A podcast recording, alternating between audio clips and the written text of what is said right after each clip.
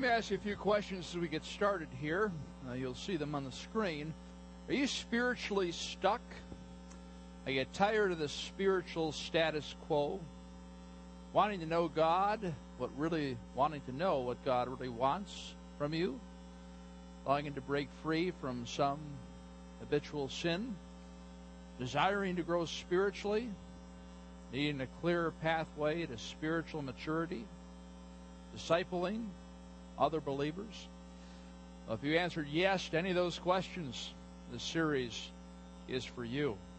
This is a spiritual growth campaign. We do this once a year at Springbrook when we all are we all are studying the same thing on the weekend services and our small groups and our youth and ministry. Uh, we're, we're focusing on a biblical theme, and we find that when we do that, we experience accelerated spiritual growth. And this year we're talking about this particular topic. Our 12 dare to experience true spirituality according to Jesus. Now, spirituality is a hot topic these days. People are very open to talking about their spiritual lives. And this is a good thing because it gives us an opportunity to tell them about the gospel. At the same time, it can be a very dangerous thing because a lot of people are talking about things that are not true to God's Word. New Testament writers call them false teachers, people who teach a different gospel. And the most popular false teacher here in the United States is Oprah Winfrey. Uh, I've enjoyed Oprah throughout the years, but she really has taken a left turn in the last several years, propagating a New Age type of philosophy. And she has her own network now. It started last month, and more opportunities to get her word out. And uh, I bring her up again because she's such a beloved person. She's helped so many people through her different shows, but now she's giving terrible advice. She's teaching them a false gospel. And we need to pray that people would not be impacted by her. I was glad that her ratings were going down recently as I looked on the net, and her network's not doing well. We need to pray that it will not do well. Because, friends, uh, she's leading people away from Jesus Christ. This is where the gospel is found. This is what we base our beliefs upon. In fact, she was asked recently, What is spirituality? And she said, An open heart. What does that mean? Well, this is what true spirituality, according to Jesus, this is where it's found. We want to fully engage in this campaign together of growth. Uh, how do you do that? Well, first of all, you need to attend the service weekly snow or shine, busy weekend or not busy weekend, feel like it or don't feel like it. Make a commitment to be with us as we explore God's truth together. The next thing I encourage you to do, I just really challenge you to do, is to buy this book. This is Chip Ingram's book. Uh, it's called Living on the Edge. It goes along with our series, and I've been reading it, and I have personally uh, benefited uh, from his teaching and uh, the Spirit working through that. It's only a $15 book. Buy one for the family, and it's a great devotional to read throughout this series. Very simple chapters. And also, I want to encourage you to be involved in the small group. Again, that's a way to really feel a part of the family and a really a great way to experience this series and talk about it with other people. So join a small group today if you haven't done it. I think 32 new people have taken that step, and we encourage you to do that as well. Then finally, check out R12 online. This is in your message notes, this website. But again, there's a lot of resources there that are going to help you to walk through this. And I just really encourage you to totally immerse yourself in this campaign. The weekend services and small groups and the book and online and all that kind of thing. And I think you're really going to enjoy uh, growing in your relationship uh, with God. Well, now you might be saying, wait, wait a second, what does R12 mean anyway? Well, it stands for Romans 12, from the book that Paul wrote, or the letter that Paul wrote to the people at Rome, the church there. And Romans is a deep theological book, especially the first 11 chapters. And we're going to focus on chapter 12, which lays out a beautiful framework for how to live an authentic spiritual life, a life focused around Jesus Christ. In fact, let's look at Romans chapter 12, uh, the series that we're going to be going through here. Uh, giving God what He wants the most, your relationship with God, that's verse 1. Getting the very best from God, your relationship to this world's values, that'll be next week, verse 2. Coming to grips with the real you, your relationship with yourself, verses 3 through 8 experiencing authentic community, your relationship with believers, verses 9 through 13, overcoming the evil aimed at you, your relationship with unbelievers, verses 14 through 21. I would encourage you to read through Romans 12 every week. Just make it a part of your first 10, your time alone with God, and really get to know this chapter as we study it together.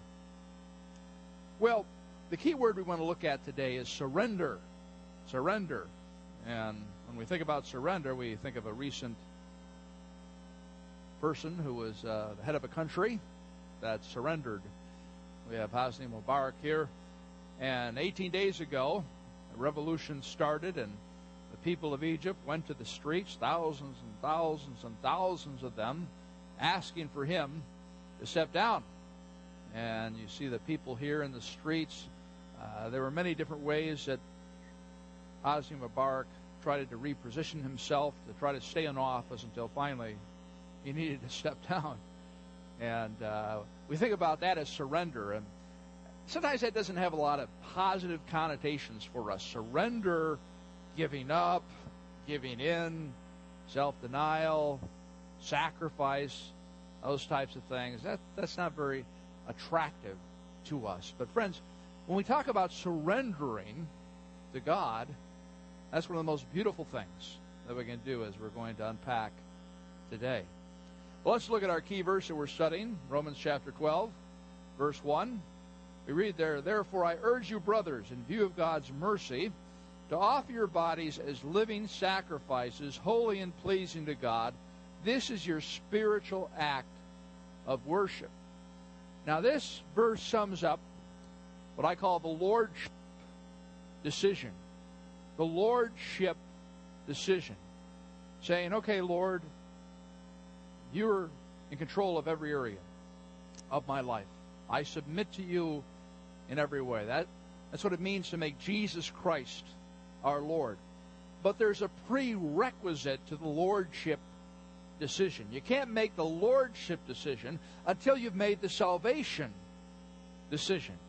So I want to back up here because throughout this series we're going to be talking about the Lordship decision. I want to make sure we're all on the same page in understanding what the salvation decision is. The first decision you need to make. And really, that's what Romans chapter 1, verse 11 is all about.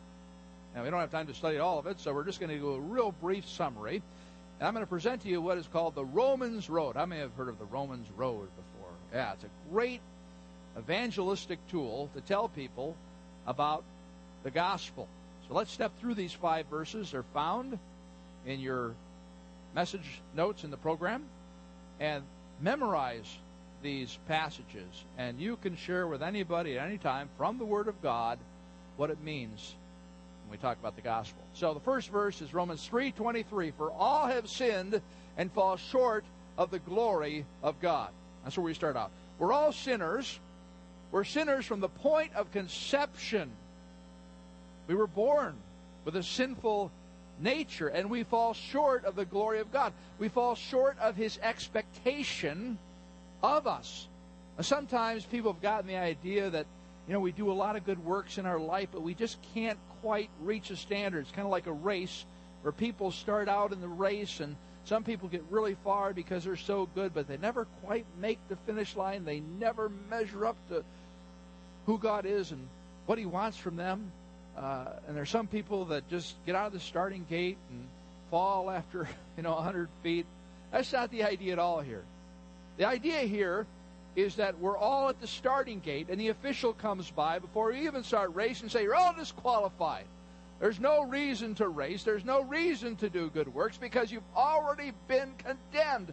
All of you have lost the race. You see, friends, nothing that we do in this life makes any impact upon God in regards to Him saving us. Good works do not lead us to God. They do not earn a relationship with God. We are sinners. We have a real problem. So we go to the second verse out of the five verses in the Romans Road. Romans 6:23 for the wages of sin is death, but the gift of God is eternal life in Christ Jesus our Lord. The wage is what you deserve. You get a wage for your work, but the wages of our sin the wages of our sin problem is death, just not physical death, but spiritual death, eternal separation from Jesus Christ in hell. That's what we all deserve. That's what everyone deserves. We are condemned. And that's a real problem, isn't it? Well, the good news is that God has given us a way out of that particular type of future. We go to the third verse here. But God demonstrates his own love for us in this. While we were still sinners, Christ died for us. So even before we were born, Jesus Christ gave us a way to the Father. Even in our sinful condition, He died for us. The way God solved this problem is He took His Son, Jesus Christ, God Himself, sent Him to earth. He was fully man, fully God, lived a perfect life, a righteous life, in order that He might be a representative of man, but at the same time God, and therefore He was perfect. Therefore, He could be our substitute because He was like us, but He was perfect. So God could punish Him, Jesus Christ, for our sins because He was not sinful. He didn't deserve a penalty. But Jesus Christ took that penalty and He sacrificed His life for us. He was our substitute. And that's the beauty of the gospel is that Jesus Christ took our punishment for us in order that we might not have to experience it. So we go to the next verse along the Romans road, Romans 10:9, that if you confess with your mouth Jesus is Lord and believe in your heart that God raised him from the dead, you will be saved. It's not enough to know that Jesus Christ died for you on the cross. It's not enough to know that he wants to give you eternal life. You have to accept it you have to engage and say, That's what I want, God. I know I'm a sinner. I know I can't work my way to heaven. I know that you died for my sin and paid the penalty. And now I'm going to repent of my sin and I'm going to turn toward you and accept this incredible free gift of forgiveness. I'm going to proclaim that you are my Lord and I believe in my heart that you have done what I need in order to have a relationship with God. That's a decision you need to make. That's a salvation decision that we're talking about at this moment. So, my question to all of you is Have you made that decision in your life? And I just want to qualify this as I always do. So many people say, Yeah, I've made that decision, but I'm also trusting in my good works. When I get to heaven, I'm going to say, Well, I'm here because I've been a pretty good, pretty good person. No. No, no, no, no. You misunderstand if you're still trusting in your good works in any way to get you to heaven, you have not yet made the decision. The decision is made with empty hands, saying, God, I can't do anything in order to become a Christ follower. Now, maybe this is new for you today, and I hope that you respond to it today. Or maybe this is new to you today and say, wow, this is something I have to think about. Well, that's okay, but don't wait too long to make the decision. Or maybe you're here today and in the last half year or whatever, you've made this decision. You know you've made the decision, but you really never solidified it by saying a prayer or, or you know, telling somebody about it. Maybe this is a good day to say, okay, I, I've been thinking along these lines, and, and now I'm just going to solidify the decision. So here's the prayer. It's just a prayer that I put together. There's a lot of different ways to state what it means to believe in Jesus Christ. But Lord Jesus, I want to know you personally. Thank you for dying on the cross for my sins. I ask forgiveness for my sins and open the door of my life and receive you as my Savior and Lord. I no longer trust in my good works to gain a relationship with you. I know now it is a free gift. Thank you for forgiving my sins and giving me eternal life. Take control of my life. Make me the kind of person you want me to be. Now, if you say God's leading me to that decision, I've never done that before. I've always been trusting in my good works. Today is a day that you can become a believer. Today is a day when Jesus Christ can transform your life. If you understand what we've talked about and you're putting your faith solely in what Christ has done for you. So we're just going to take a moment here. And again, you don't have to do this again. If you've made this decision once, you don't have to do it again. But pray with me if you feel so led silently. Lord Jesus, I want to know you personally. Thank you for dying on the cross for my sins. I ask forgiveness for my sins and open the door of my life and receive you as my Savior and Lord. I no longer trust in my good works to gain a relationship with you. I know now it is a free gift. Thank you for forgiving my sins and giving me eternal life. Take control of my life. Make me the kind of person you want me to be. Amen. Well, I just rejoice with you if you've made that particular decision. In fact, here are some next steps. If you made that decision today, it's so important for you to let us know. It just frustrates me to no end when people don't tell me that they've made that decision. Because as soon as you make that decision, we want to come alongside you and we want to encourage you and pray for you and do whatever we can. The first thing we can do is send you a packet of some information that can help you grow in your relationship uh, with God. So you'll see on your communication slip, in fact, everybody could uh, tear that off. Everybody could take that out. Everybody grab your program. Wake up the person next to you. He's asking you to do something. okay. All right. Tear it off. Okay. I turned in my communication slip today. Okay. You know why? Because it's important. You need to communicate with us what's going on in your life, your prayer requests, and things of that nature.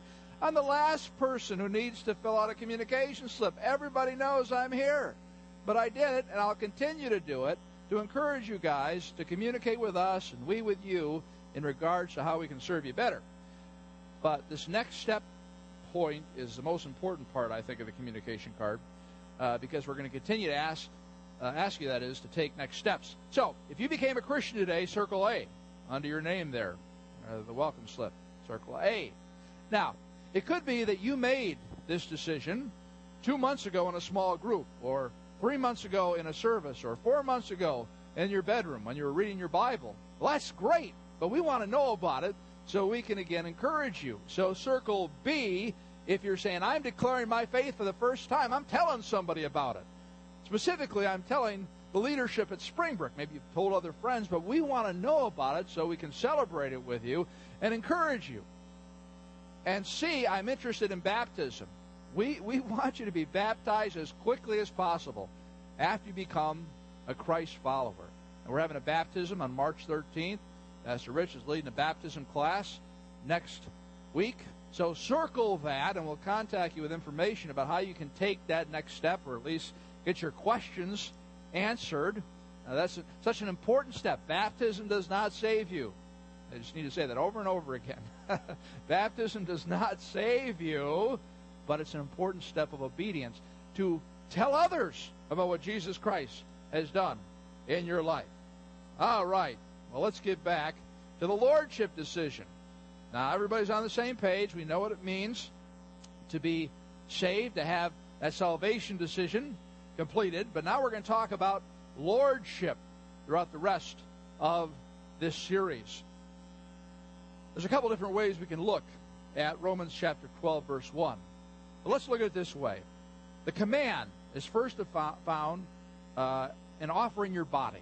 Uh, you've given your soul to God if you're a Christ follower. Now it's talking about offering your body. Romans chapter 12, verse 1 is the verse we're focusing on. Therefore, I urge you, brothers. Therefore, what is he saying? Well, based on what I've already, already shared with you, Romans 1 through 11 the good news of Jesus Christ. It's spelled out there. I would encourage you to read that as well as the next step.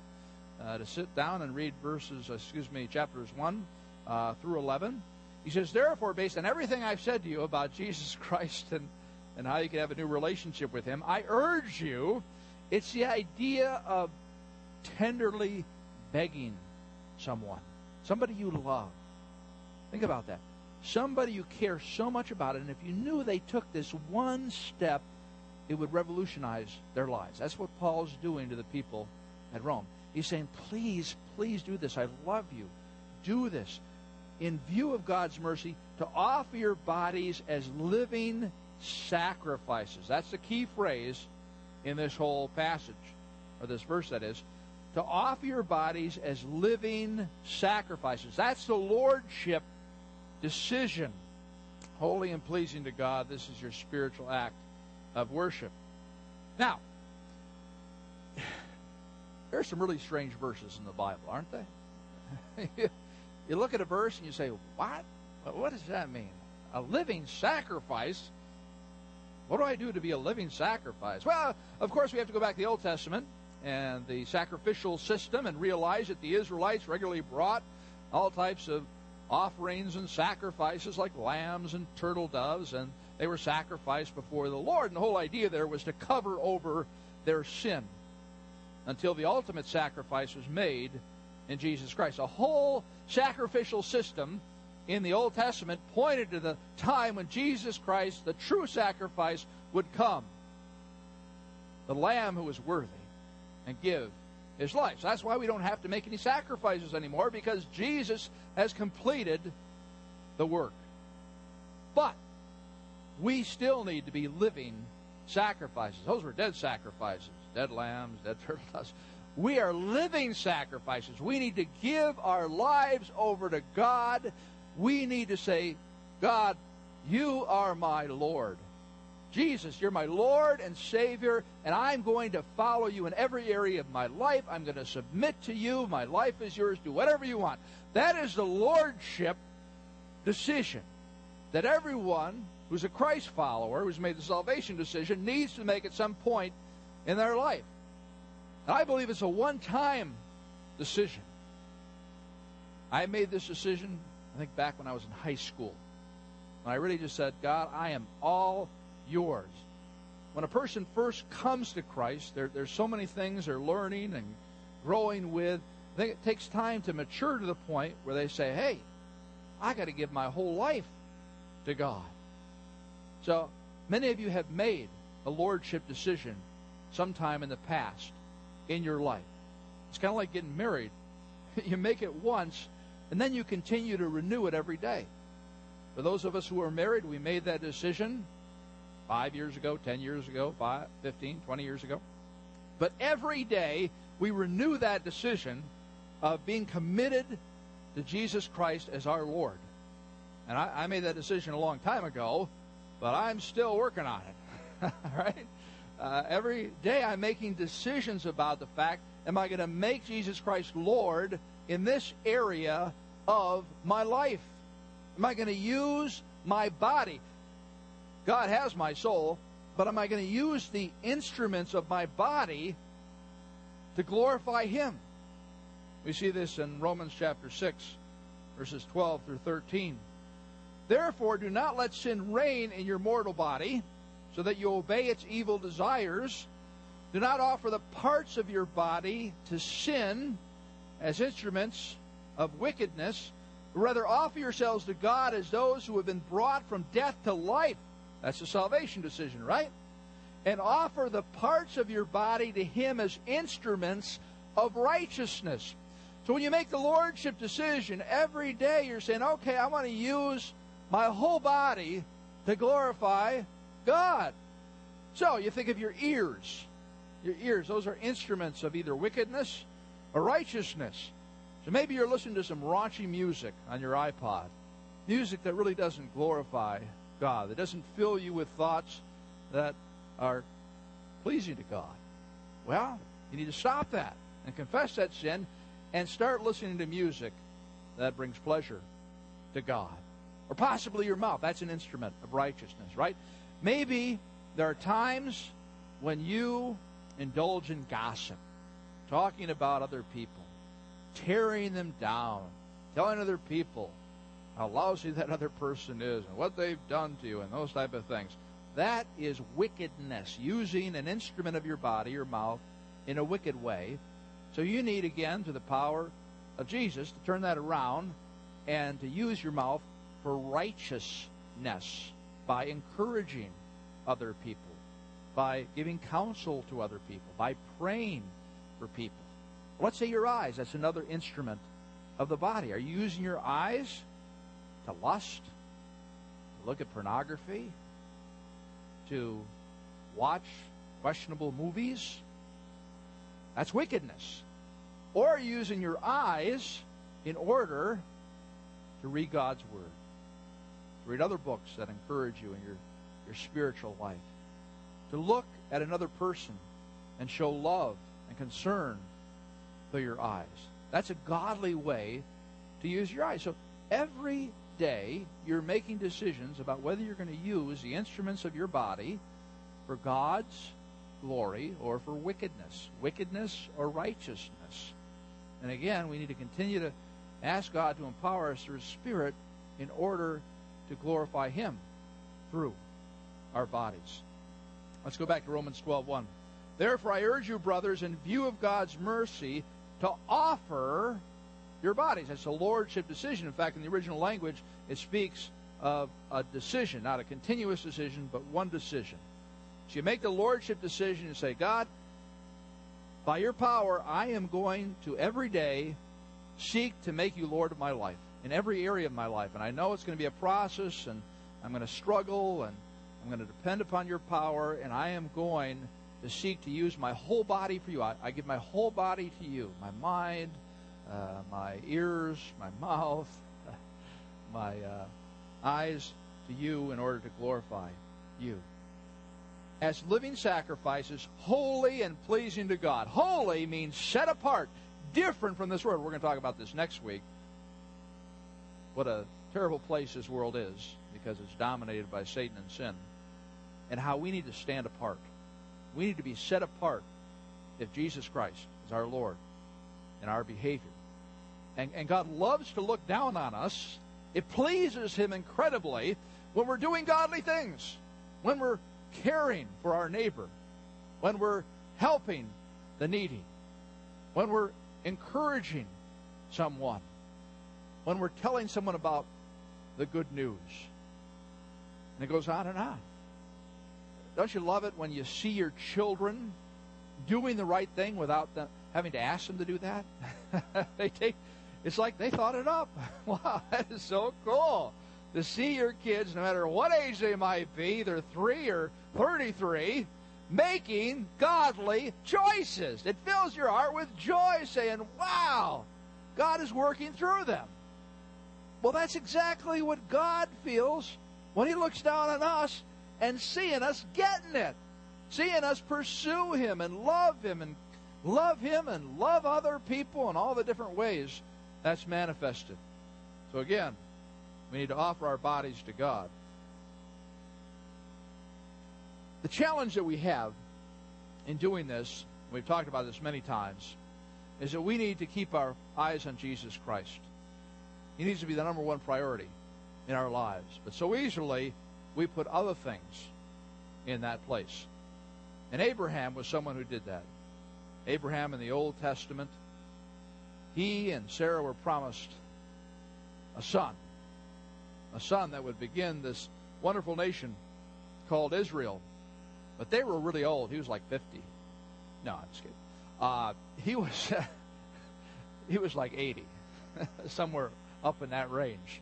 And so the idea of them having a baby, I don't think was going to happen. But God did a miracle. And Isaac finally came into the world. And from the, the scriptures, it seems that possibly Abraham had made Isaac an idol in his life. He was worshiping Isaac instead of God. So God had to test him. So he went to Abraham and he said, Abraham, I want you to sacrifice your son Isaac for me. And we go like, wow, that's barbaric, God. What are you doing? Uh, well, back in that day, people taught that gods liked when you sacrificed people to them, especially like the god of Moloch. He just loved, they say, he wasn't a real god, but uh, children being sacrificed to him. That was very common, so it wasn't that out of the ordinary, something that God, of course, didn't follow through with, but uh, we'll talk about that in a moment. So, Abraham took Isaac, and it's a wonderful story. I don't have time to go through it now, but he basically took Isaac and, and put him on the altar. And he, he had the knife up, and he was about to bring it down on Isaac And Now we'll look at Genesis 22. And God showed up.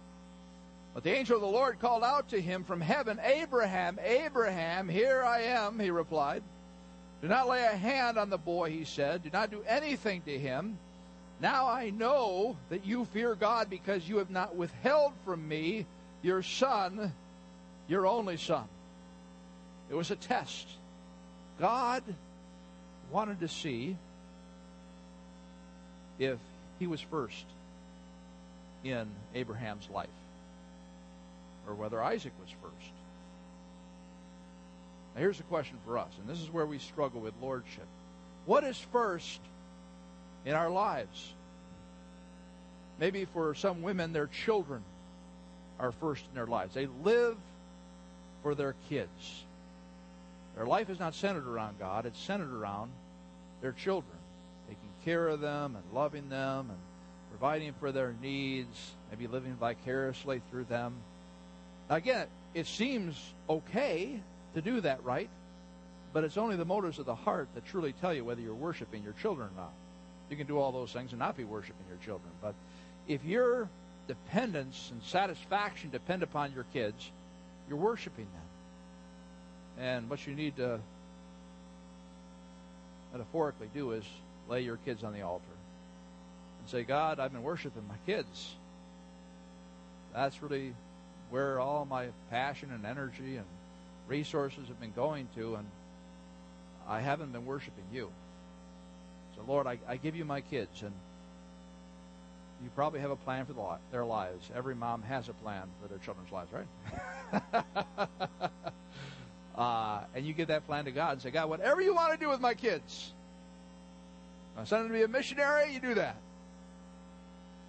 Whatever. I just put it all in your hands. Now that's that's a lordship decision. The common one with the guys, of course, is their careers. And again, that can be seen as a positive thing, always providing for his family and those type of things. But it can become a god very easily. You want prestige in your job, success, and you want money and whatever your motive might be, and so you make that the focus. Well, again, that's not lordship. That's something you need to lay on the altar and say, God, it's yours whatever you want my work.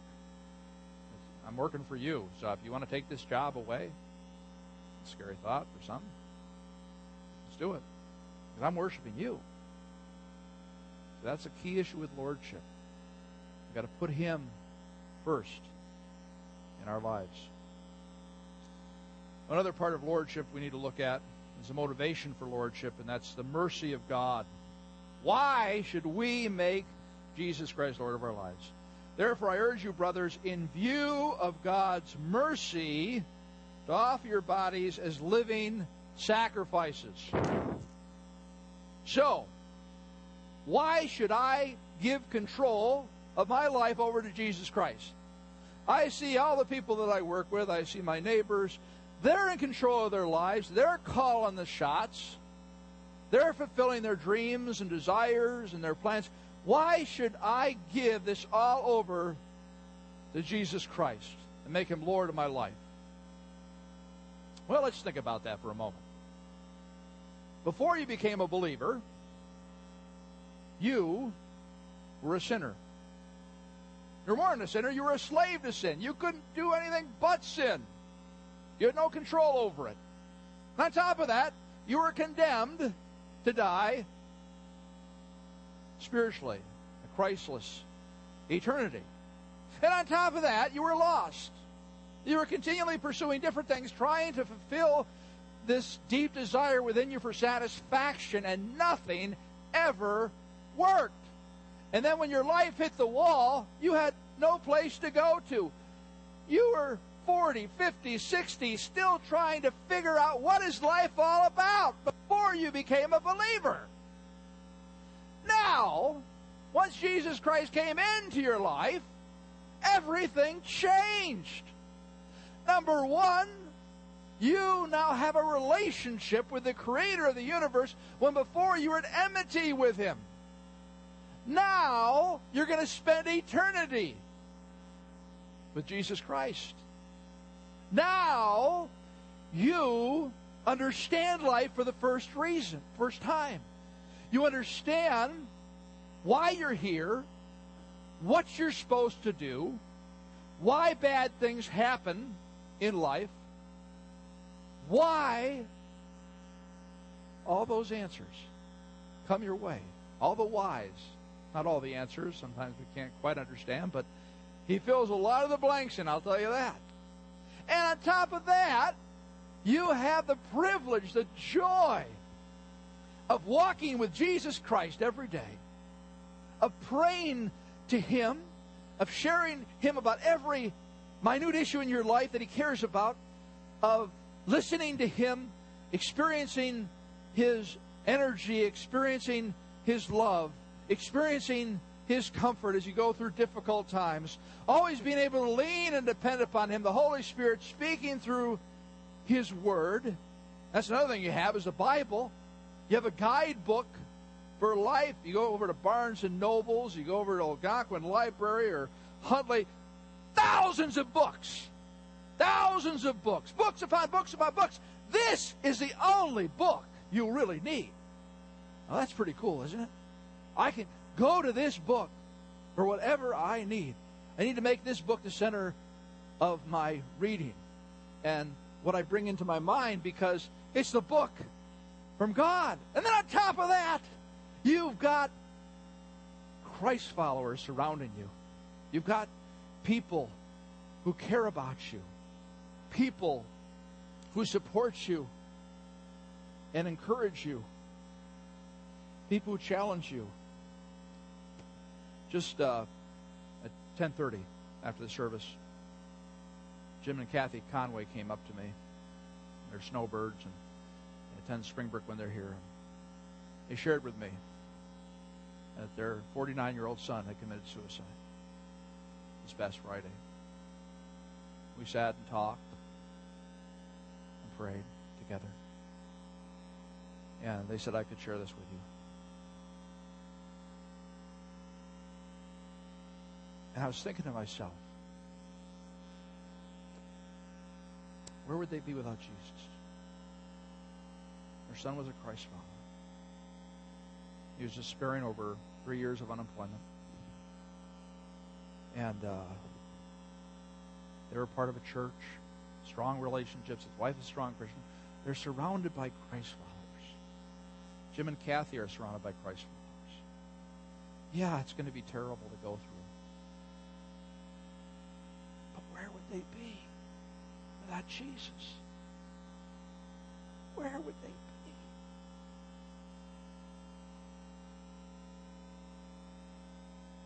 Do I have to say anything more? Do I really have to say anything more about what the motive is to make Jesus Christ Lord of your life?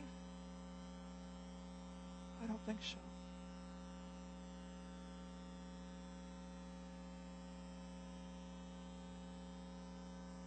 Psalm 116:12. How can I repay the Lord for all his goodness to me? Please pray for Jim and Kathy and Karen, uh, the widow, three boys, 2017 and 13. Please pray for them today. Let's pray right now. Lord, I pray that you be with Jim and Kathy and Karen and John and Daniel